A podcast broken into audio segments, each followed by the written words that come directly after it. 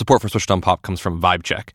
If you need more of my friend Sam Sanders in your life, then you'll want to check out his new pod called Vibe Check. Each week, Sam and his two best friends, writer Saeed Jones and journalist and producer Zach Stafford, make sense of what's going on in the news and culture from foreign policy to how to heal from a breakup. Every Wednesday, they check the vibe of what's going on in the world and how it all feels. It's like your favorite group chat come to life. Listen to and follow Vibe Check wherever you get your podcasts. You're at a place you just discovered. And being an American Express Platinum card member with global dining access by Resy helped you score tickets to quite the dining experience. Oh, okay, chef. You're looking at something you've never seen before, much less tasted. After your first bite, you say, nothing because you're speechless. That's the powerful backing of American Express. See how to elevate your dining experiences at americanexpress.com slash with Amex. Terms apply.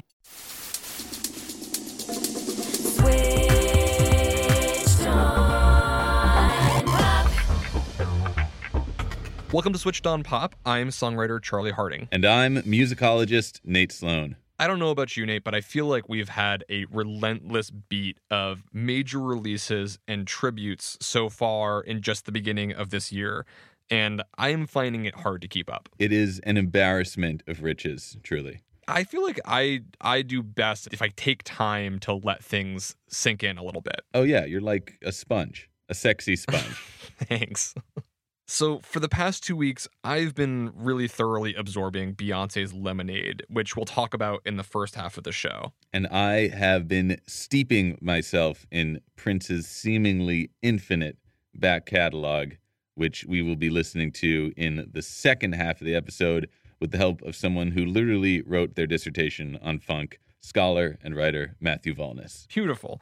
All right, well, let's just kick things off. I am so excited to get into Beyonce's new album, Lemonade. Yes.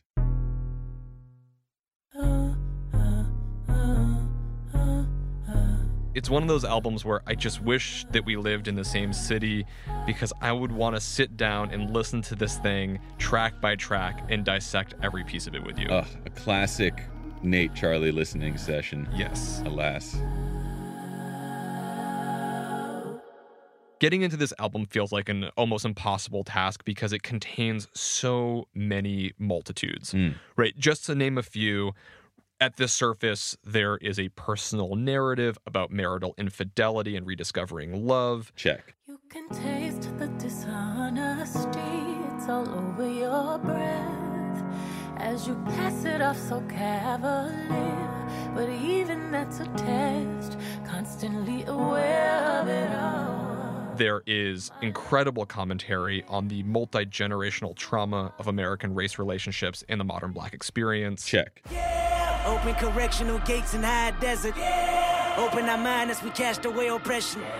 Open the streets and watch our beliefs. And when they carve my name inside the concrete, I pray it forever. Freedom, freedom,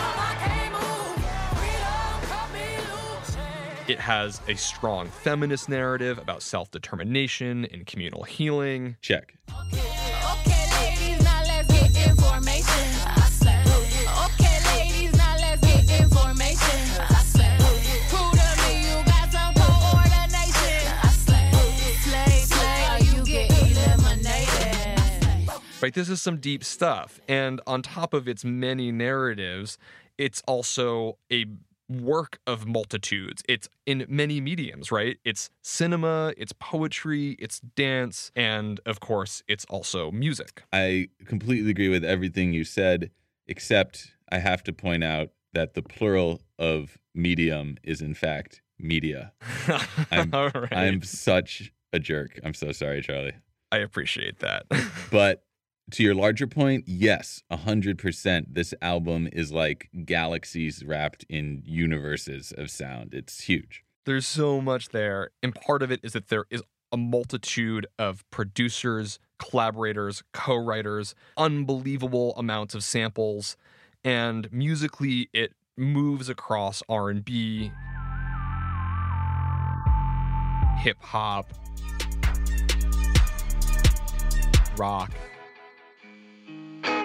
and even goes into the world of country. Country. Yeah. Who would have guessed?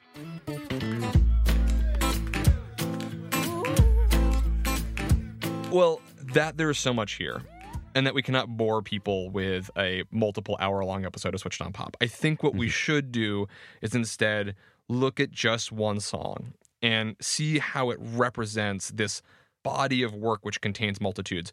And it is so hard to pick just one song, but I think the best candidate for us today is going to be Hold Up. Strong choice, Charlie. Hold up, they don't love you like I love you. Slow down, they don't love you like I love you. Back up, they don't love you like I love you. Step down, they don't love you like I love you.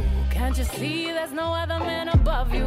What a wicked way to treat the girl that loves you. Oh, hold up, they don't love you like I love you. Oh, Down, they don't love you like I love you.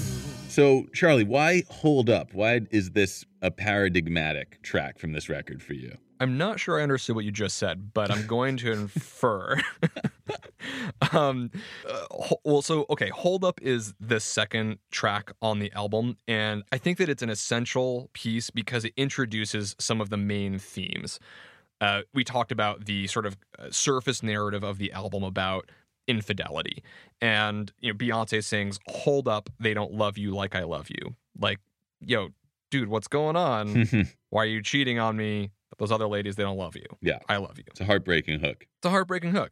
Part of the reason why I want to talk about this song, though, isn't because of its surface narrative about relationship, but instead, I want to go into how there is more than a single narrative here, that in fact, we're getting multiple points of view, aided by a long list of contributors and some really unique sonic musical elements. So, I totally agree, but if the song can't have a single narrative necessarily, like what are the the themes? What holds this song together? How does it cohere? The main theme that I'm hearing here is composed frustration and also emotional restraint. Mm. I guess that's kind of two sides of the same coin. I like that though. and and it's coming across both musically and narratively. What we're getting is this song where we expect an outburst of anger, right? It's about cheating. Right. Um, and right in the music video, Beyonce's walking down the street, smashing in car windows. Indeed.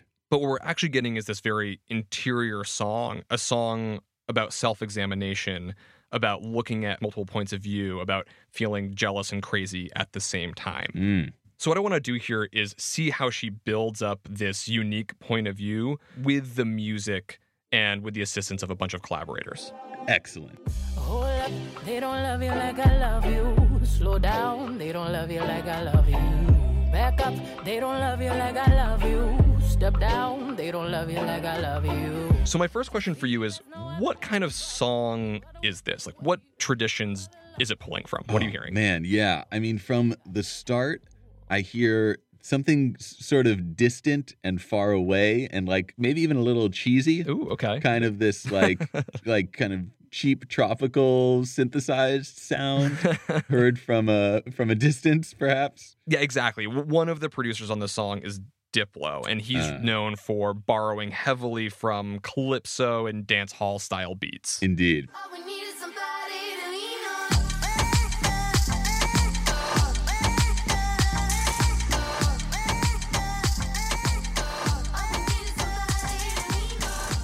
Right. So that's the first obvious thing that we're hearing. We're also very quickly hearing a cover, right?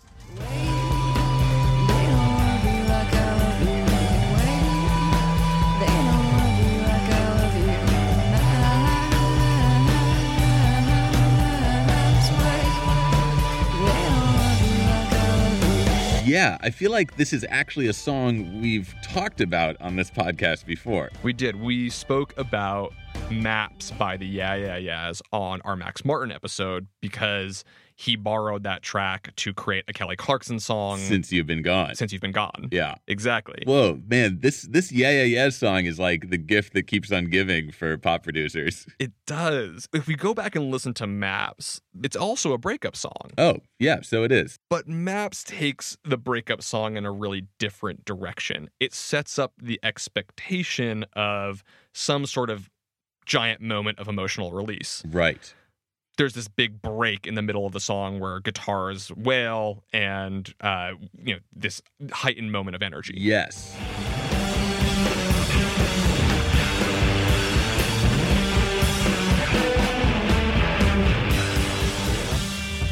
Okay, so I asked you what is this song, and we we hear a a dance hall style thing. We hear a major rock song, but something feels really wrong to me if those are the two major references. Right. The drums and and guitars and the wall of sound never actually unleashes. It all remains very tight and tense. Yeah, basically like the beat never drops. No. Yeah, there's like this one four bar section. Always keep the top tier, five star, sexy loving in the car, like make that wood, like make that wood, holly like a boulevard. What's worse, looking jealous. We're getting this build up, and we think, oh, it's the whole thing's gonna drop right here, and it never does. No, it is such a fake out. So, just as Beyonce is building up the expectation that she is lyrically going to let loose, she says that she'd rather be crazy and the whole thing's going to blow up. Musically, we're getting the same thing. I think that Diplo and the IAS cover is setting up the expectation that this is going to be a really big, explosive song. Instead, just as Beyonce is about to go crazy when she says, Oh, like being walked all over lately, walked all over lately. I'd rather be crazy. Hold up, they don't love you like I love you. hold up. She's sort of saying, oh, wait, wait, backing up, back up, Back up, they don't love you like I slow down, let's reconsider. Oh yeah, and then the the music itself kind of tightens up. It all pulls back. Exactly. Oh, wow. Okay. I'm with you. And I think musically, we are getting this influence from two of her other collaborators on the piece. Uh, and and which of the 300 collaborators would would those be? There's a lot. Um, so I think we're getting a little bit from uh, Father John Misty, who is a folk songwriter, and I especially think we're hearing a lot of influence from Ezra Koenig, who is the uh, main songwriter from Vampire Weekend. Yeah, and at this point, it's probably worth pausing for a moment to just say again, Father John Misty and Vampire Weekend are on this Beyonce record. What? Multitudes, I'm telling you. Yeah. So Ezra Koenig back in 2011 actually came up with the idea for this song. It actually came out in a tweet. Huh. Um, he he was like, "What if what if we you know reconfigured the maps yeah yeah yeah song?" Instead of saying "Wait, they don't love you like I love you," hold up, they don't love you like I love you. Exactly. Ah. And he had worked on a demo for the piece, and it probably should have ended up on the 2013 album Modern Vampires of the City, which was extraordinary because it has a lot in common with that album, especially the opening track, Obvious Bicycle. I want to take a Ah. listen to that really quickly. Yeah, spin that. Mornings come, you watch the red sunrise. The LED still flickers in your eyes. Oh, you ought to spare face the razor because no one's gonna spare the time for you. So, Obvious Bicycle is basically a track about uh, the morning after a giant rave. And, and this song has that sort of same musical restraint that we're hearing in Beyonce. It, it has almost this quality of like you've stood in front of the speakers at a rave for way too long, and the next morning, all you can hear is like, oh, Charlie, that was good. there are all these elements of sort of hints of um, of dance music. You can hear this like buzziness in the background, but it's almost like a memory of the night before. So listen.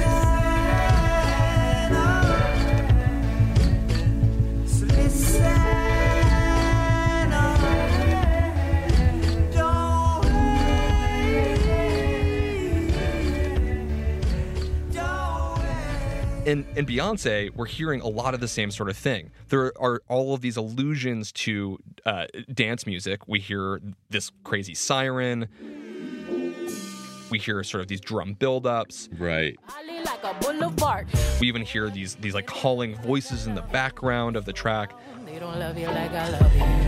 Back up, they but it never comes into the foreground. It almost feels like it's it's interior. It's inside of her head. Whoa, it's it's the the rave inside, the internal rave. The rave or the rage inside. Yeah. Ooh. So we have all of these collaborators bringing these different points of view into this piece, which wants to let loose and yet is always holding back. And I want to look at specifically musically what's going on here to reinforce that same feeling. What you called earlier, I love this phrase, composed frustration. Exactly. Yeah. I think it, it begins with just the, the very first thing that we hear these plucking pizzicato strings.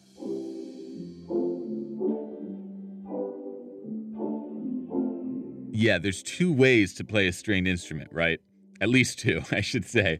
One is to bow the strings. That's probably the majority. Uh, that is called arco. But the other is to actually pluck the strings with your fingers.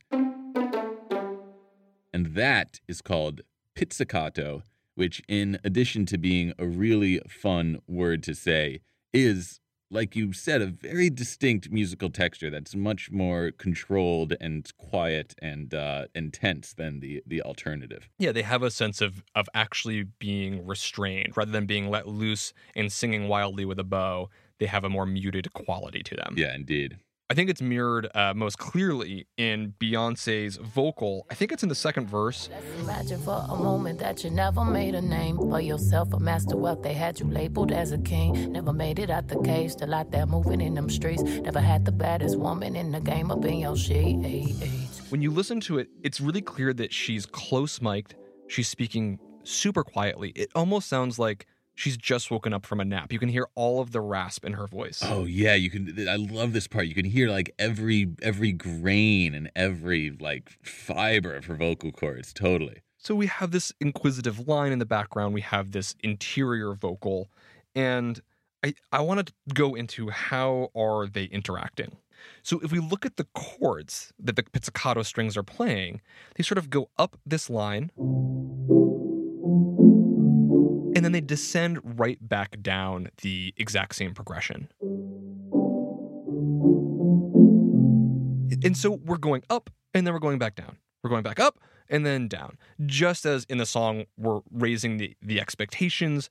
Hey, you're cheating on me. What's up? Hold up. What's going on? And then sort of going back down to the progression. Ah, yeah. In classical, we would call that antecedent and consequent. You've always got so many good things for us. You're welcome. If that's what's going on with instrumentally, if you look at Beyonce's melody, I think we're getting the same quality.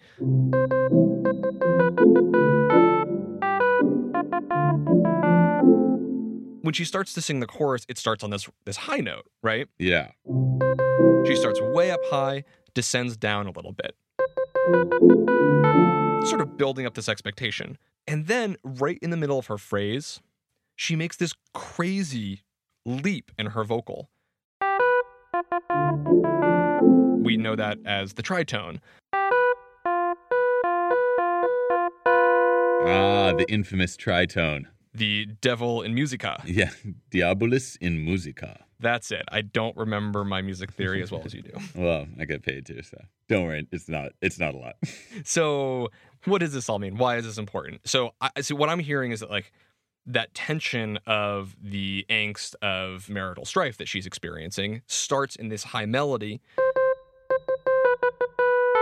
You, you experience her internal frustration with this bizarre interval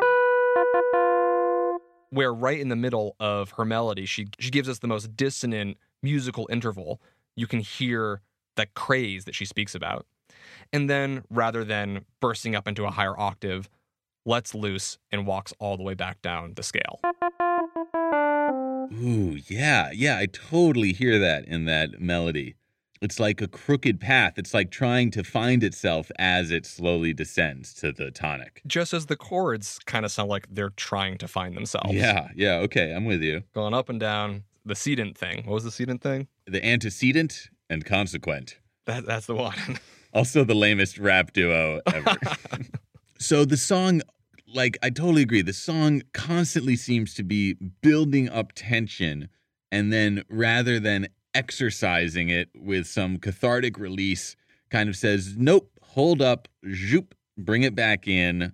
Everything's gonna be okay." And yeah this is this is a really interesting exercise and it does leave you as a listener i wonder feeling a little like okay but i need that release And I mean, what is is are they making a mistake not ever giving it on this song? Absolutely not, because as I was saying in the beginning, this album is a work of multitudes. There are so many themes and there is so much happening musically. And rather than giving us a resolution in this track, Beyonce keeps us waiting for the next track. Oh, so you're seeing the whole album as almost uh, what in the romantic era they would call a song cycle, where each song is its own musical universe, but then the way they relate to the other songs actually tells a bigger story. Absolutely. Here she's leaving us hanging and keeping us on the line so that we listen to the next piece don't Hurt Yourself, the major Jack White produced riff rock anthem with Led Zeppelin samples where she totally lets loose. Whoa, Charlie, I need that. I need that release. Give me a little taste.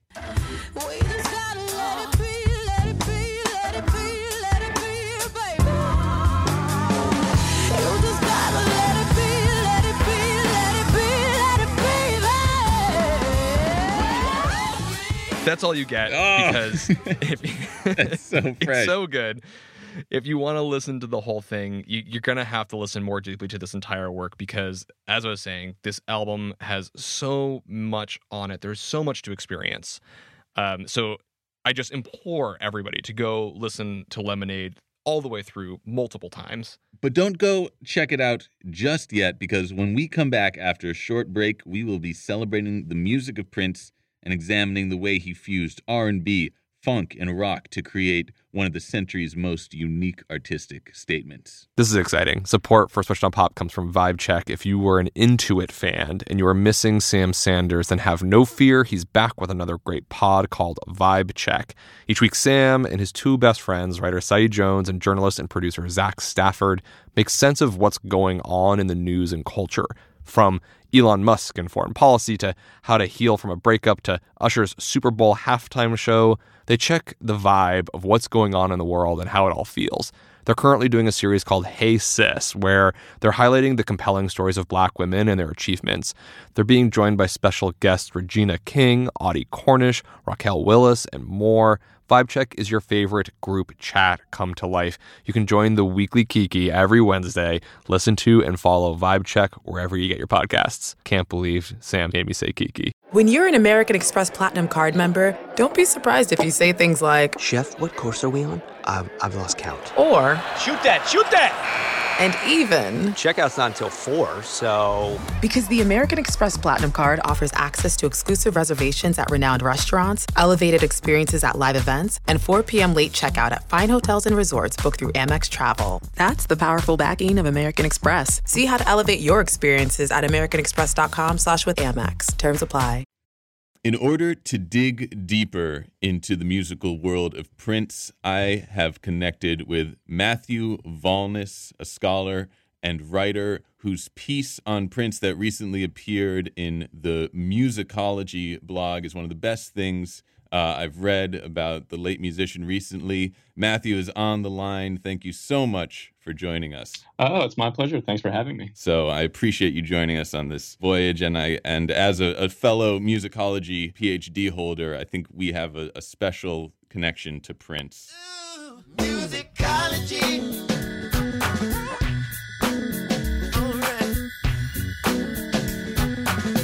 Hold it down, band. Right. Yeah, he did. Uh, he wrote a song just for uh, that. Uh, you know, stressed our discipline, which is uh, is always nice to nice to come across in, in popular music. Exactly, though I do wish my PhD was in advanced body movement. Well, don't we all? I assume that uh, you know only Prince is the one who can have one of those.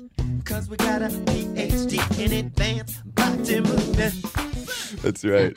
Um, so, Matthew, in your piece, uh, you talk about growing up in Fargo, North Dakota, and listening to the Prince song, How Come You Don't Call Me Anymore? And I was wondering if you could just talk about your reaction to hearing that song for the first time. Sure. Yeah. The you know I actually came to Prince's music um, sort of embarrassingly late, given the fact that I you know grew up across the river from his home state. Right. Um, I was listening to this album by this jazz saxophonist Joshua Redman. I believe it was "Timeless Tales for Changing Times," and the the last uh, track on that on that record is a is a cover of "How Come You Don't Call Me Anymore," and I loved it. You know, I love Brad Mehldau's solo. loved Joshua Redman's solo on it. So I thought, all right, I got to track this. I got to track the original down and see what's going on.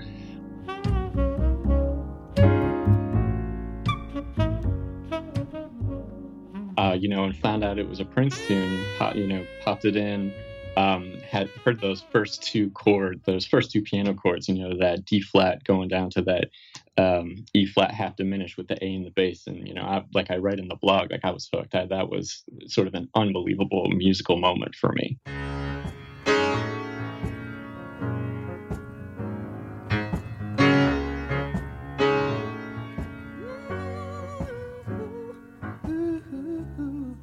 What do you think it was about those two chords that sparked something in the young Matthew Valnes Yeah. growing up in Fargo, North Dakota? Well, I think um, you know, just sort of his uh, so the musicianship that he displays. You know, he's not just playing block chords on the piano. It's this you know really sort of pianistic uh, sort of transition between between these two chords. Um, and in addition, you know, when you get that, um, for for me, really, it was that that A natural in the bass. You know, it's not a chord that you find in a in a D flat major, or it's not a note that you find in a D flat major chord.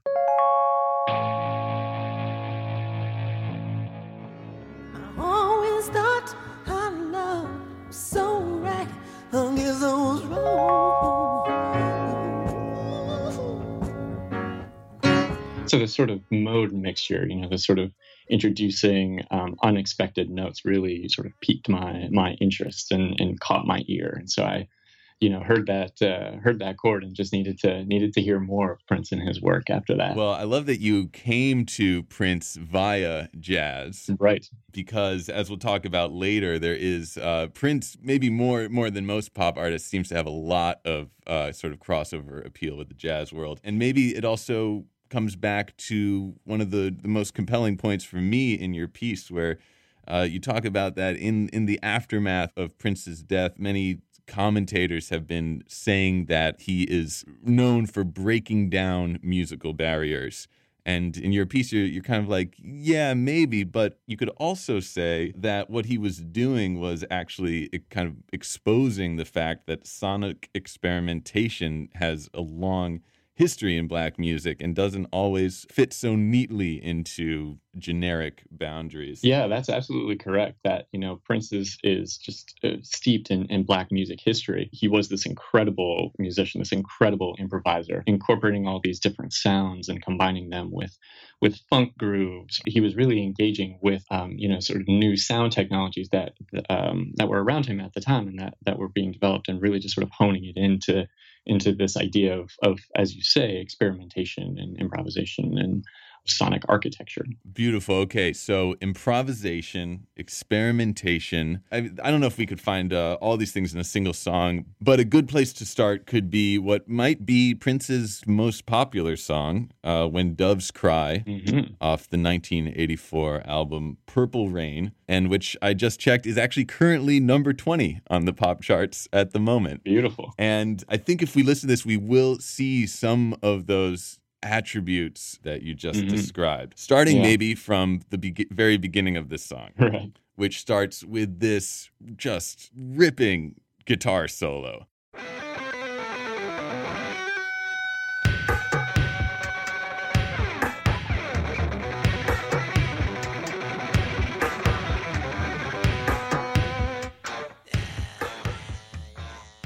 I, I mean, what can you say about that moment? I mean, it's you know sort of a perfect example of Prince's guitar chops. Um, what I find really interesting about um, about that moment in particular is, you know, um, so like he's clearly this amazing guitar player, right? And then the guitar sort of disappears for a while, and the song Oh, becomes yeah. this this really sparse, almost austere funk track. You know, it's basically just Prince and his his vocals, his multi-track vocals, this two measure drum groove um, with some synthesizer parts dropped in here and there. Um, so it really sort of sets you up for this, uh, you know, sort of explosive rock piece, and then you get this like really bare bones funk tune, and I think it's a really, a really nice moment.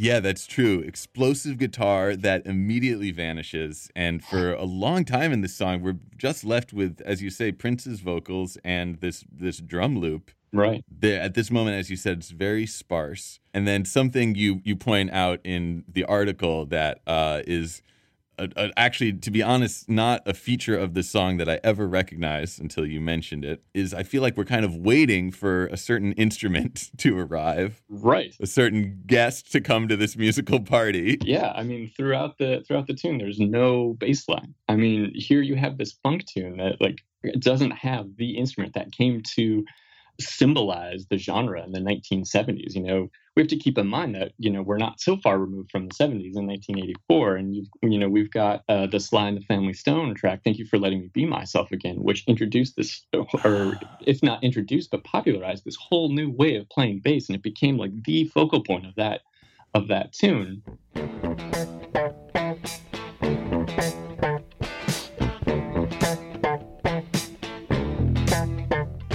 So we've got that introducing the 1970s. Right. We take a trip seven years later, and Bernie Worrell and P Funk, you know, take the Mini Moog and they put it in outer space, and they give us, you know, he gives us this synthesized bass line that, you know, just comes to sort of encapsulate that tune. And then seven, you know, another seven years later, we all of a sudden have this cool funk tune that has no bass. Right. So all of a sudden, one of the defining attributes of this musical style is just gone. Yeah. I keep I kept waiting for. I was like, no, no, there's got to be bass. Maybe if I get three minutes in, no bass. Four minutes in, no, and then I'm, oh, the song is over. There was no bass in that track. It's it's it's unprecedented. I, it actually just made me realize too that Larry Graham, the bass player for Sly and the Family Stone, responsible for that famous bass riff that you just mentioned, I think was actually very good friends with Prince. They were. That's true. If I'm not mistaken, actually converted Prince to to be a Jehovah's Witness after years Yes. of conversation. Yes, that is correct. In 2001, he uh, made the conversion. In 2001. Okay, so you can corroborate that. Yes. Okay. Yes. so okay, so no bass in this track, and in so so historically, uh, in in its in this 1984 moment, you point out that's very bizarre. And then what do you? But why do you think Prince chose that for this track specifically? Uh, you know, it's always sort of difficult to speculate what uh, what Prince was thinking. He was, you know, so far ahead of uh, of all of us. But you know, so the the there's this great dissertation that came out of UCLA in 2008. It was written. It's written by this musicologist Griffin Woodworth, who does a really great analysis of this of this tune. And so he points out that there was a bass line, um, you know, uh, that Prince had an, uh, a bass line for it originally and then stripped it away. And so he's making the claim that it's uh, that sort of the removal of the bass line really um, sort of highlights the two measure drum groove and really allows the listener to sort of focus on the the multiple layers that are going on in that in that drum section. Ah, okay. So this drum groove kind of takes the place of the bass line, perhaps. It does become. It, it does kind of become very melodic after you listen to it for a long time. Right. I mean, for a while, it's the you know the most prominent feature in the track. an ocean of violets in bloom. Animals strike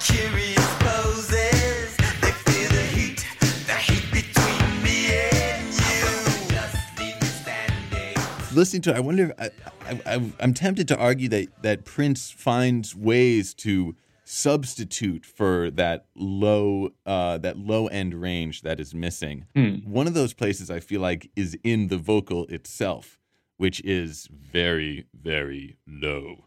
Yeah, yeah. I mean, you know, he's got those. Uh, he splits his voice into into octaves um, during during parts of the track, and you're you're absolutely right. He's got that low growling part of his vocal line. I would, I, you know, absolutely uh, agree with that. Um, that it's sort of filling in in in those moments. Um, but I guess what I'd like to you know sort of counter that with is that uh, you know bass lines have become very melodic and very sort of prominent, and those moments with the with the vocal line, while while you're absolutely right, they're they're there um, they don't ever sort of supersede, you know, this this drum groove that's going on. I, I accept your I accept your counterpoint. Go, okay, so something you just said that I also want to highlight in this song is this uh, what what what you I think you described as the multi octave vocal range of Prince. Uh, we should mention that this is uh, one of the many songs on which Prince plays every instrument Right. and every vocal. I, I think is that right? Yeah, that's correct. So then, when we're listening to the the chorus of this song, and we hear harmonies stretching from the the very low to the very high, those are all Prince. That's yes, that's correct. That's all Prince. So that means that I mean, I I, I was at the piano earlier. I think he sings from an A two octaves below middle C to an A two octaves above middle C. Is that could that be possible? Um, I it's certainly possible. Um, you know, I will I will trust your your transcription uh, skills, but yeah, I mean his vocal range is sort of ridiculous. A four octave vocal range. I mean, that is staggering. I can't.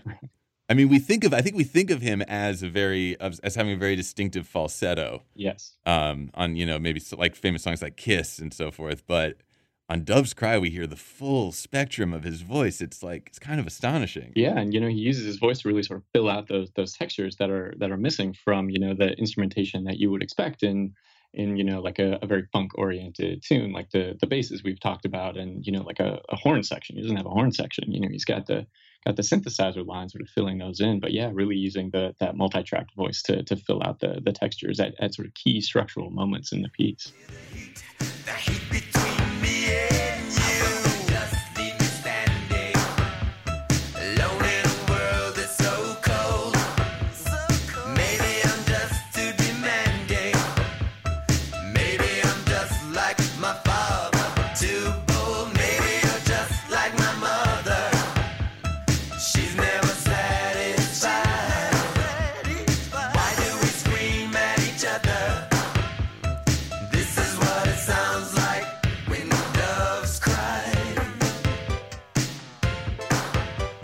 Good. So I think we're getting back to this idea of experimentation. He's working within uh, many of the boundaries of funk style, but in other ways pushing against them and, and maybe opening whole new doors within this style. yeah absolutely This brings me to uh, another kind of endlessly entertaining clip that you have unearthed uh, from the internet.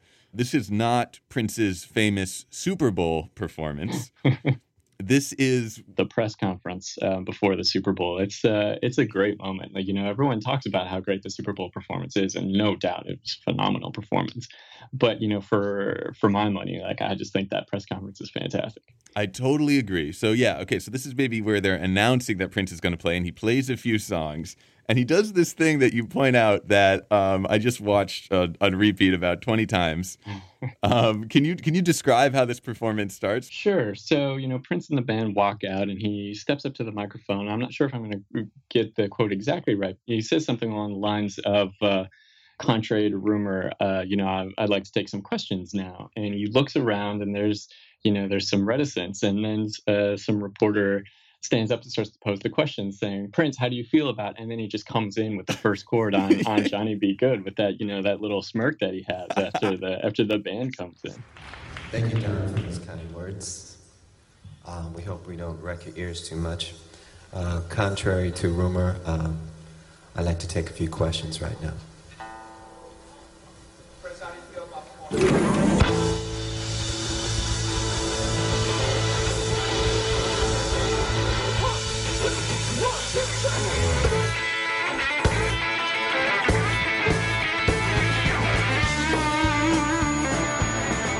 It is. I mean, it, it is. It is completely jaw dropping to me. And then, yeah, there's the the the playfulness and the and the kind of I don't know. It's a great moment.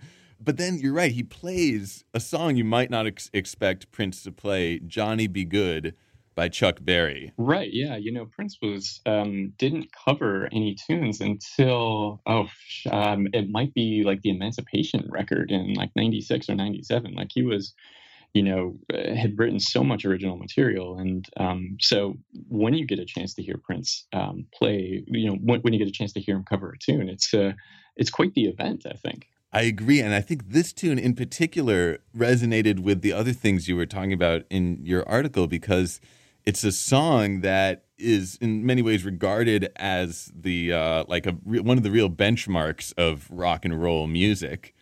Um, and maybe I feel like almost Prince is maybe reminding the audience that rock and roll is in fact black music is uh, a testament to the diversity of black musical practice that you talk about. Yeah i think that's absolutely right you know and he was um, he did that uh, again in his most you know the the last sort of studio record that he released the hit and run phase two. There's a there's a track called black muse where he talks about you know um, all of the sort of musical practices and the musical genres that um, you know, uh, form the core of, of Black music history, where he talks about jazz, he talks about rhythm and blues, talks about rock and roll and soul. Um, so I think you're absolutely right that he's, you know, placing, um, you know, rock and roll firmly within um, the trajectory of, of Black music history. Right, and then I wonder. This might be too much, but I wonder if even if if we accept that, maybe he is even reinforcing it later in that performance when he starts to do these Jimi Hendrix style kind of wah wah riffs, and he's saying, "Yeah, Hendrix was rock too." You know? Right? Yeah, I think that's I think that's spot on.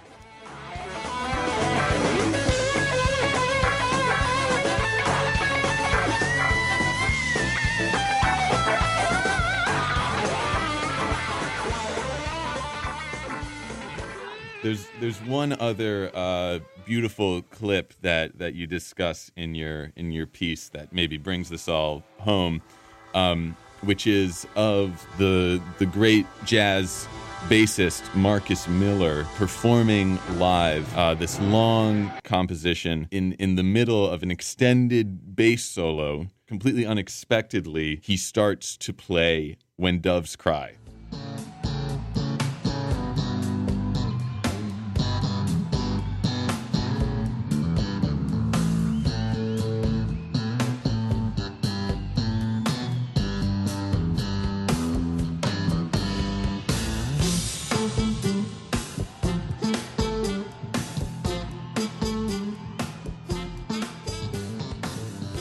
That's that's quite the moment. Um, it's so it's from a live uh, clip uh, from I believe the 2011 North Sea Jazz Festival, um, and I was fortunate enough to actually be at that at that performance. And so you know, just to sort of uh, it took a while for me to really wrap my head around that. You know, here's this jazz bassist, this like incredibly accomplished jazz bassist, you know, soloing beautifully on this on this tune, Jean Pierre, and then all of a sudden he quotes perhaps the most famous and popular tune that doesn't have a bass right. in his bass solo. It's like mind blowing that that all these things are happening at the at the same time. And this very mechanical, uh, like highly synthesized song works surprisingly well as a jazz yeah, tune. I find. I completely agree with with that assessment. You know, the the audience members, if you can hear it in the clip, you know, go nuts when they when they recognize what he's playing.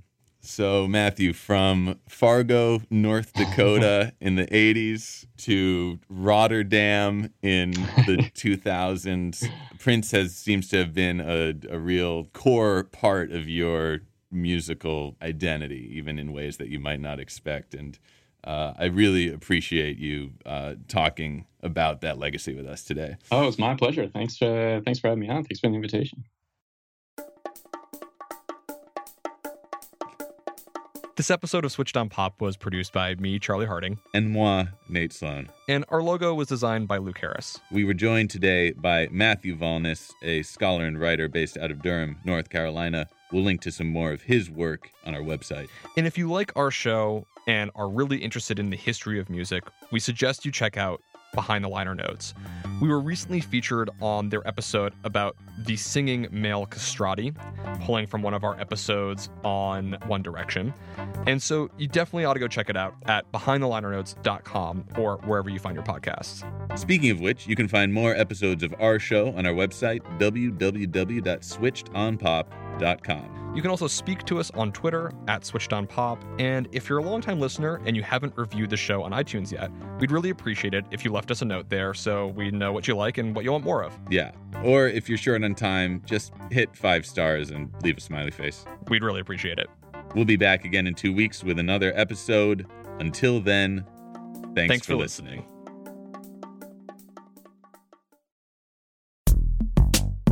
This episode of Switched on Pop is brought to you by Wix.com. Wix.com has hundreds of designer made templates to help you build a professional site for your business. Go to Wix.com to get started today. The result is stunning.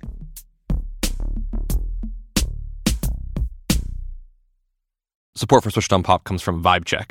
If you need more of my friend Sam Sanders in your life, then you'll want to check out his new pod called Vibe Check.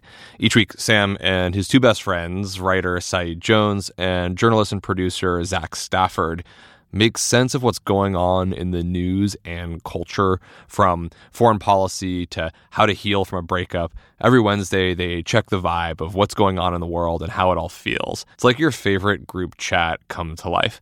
Listen to and follow Vibe Check wherever you get your podcasts. Your last day of vacation, and you found time for a deep tissue massage followed by a long mud bath, then a two hour nap. Because you're an American Express Platinum Card member and booked your stay at a fine hotel and resort through Amex Travel, which means a 4 p.m. checkout. And those relaxing vacation vibes can keep going at the airport in the Centurion Lounge. Just a splash. Before you board the plane, back to reality. That's the powerful backing of American Express. See how to elevate your travel experiences at americanexpress.com slash with Amex. Terms apply.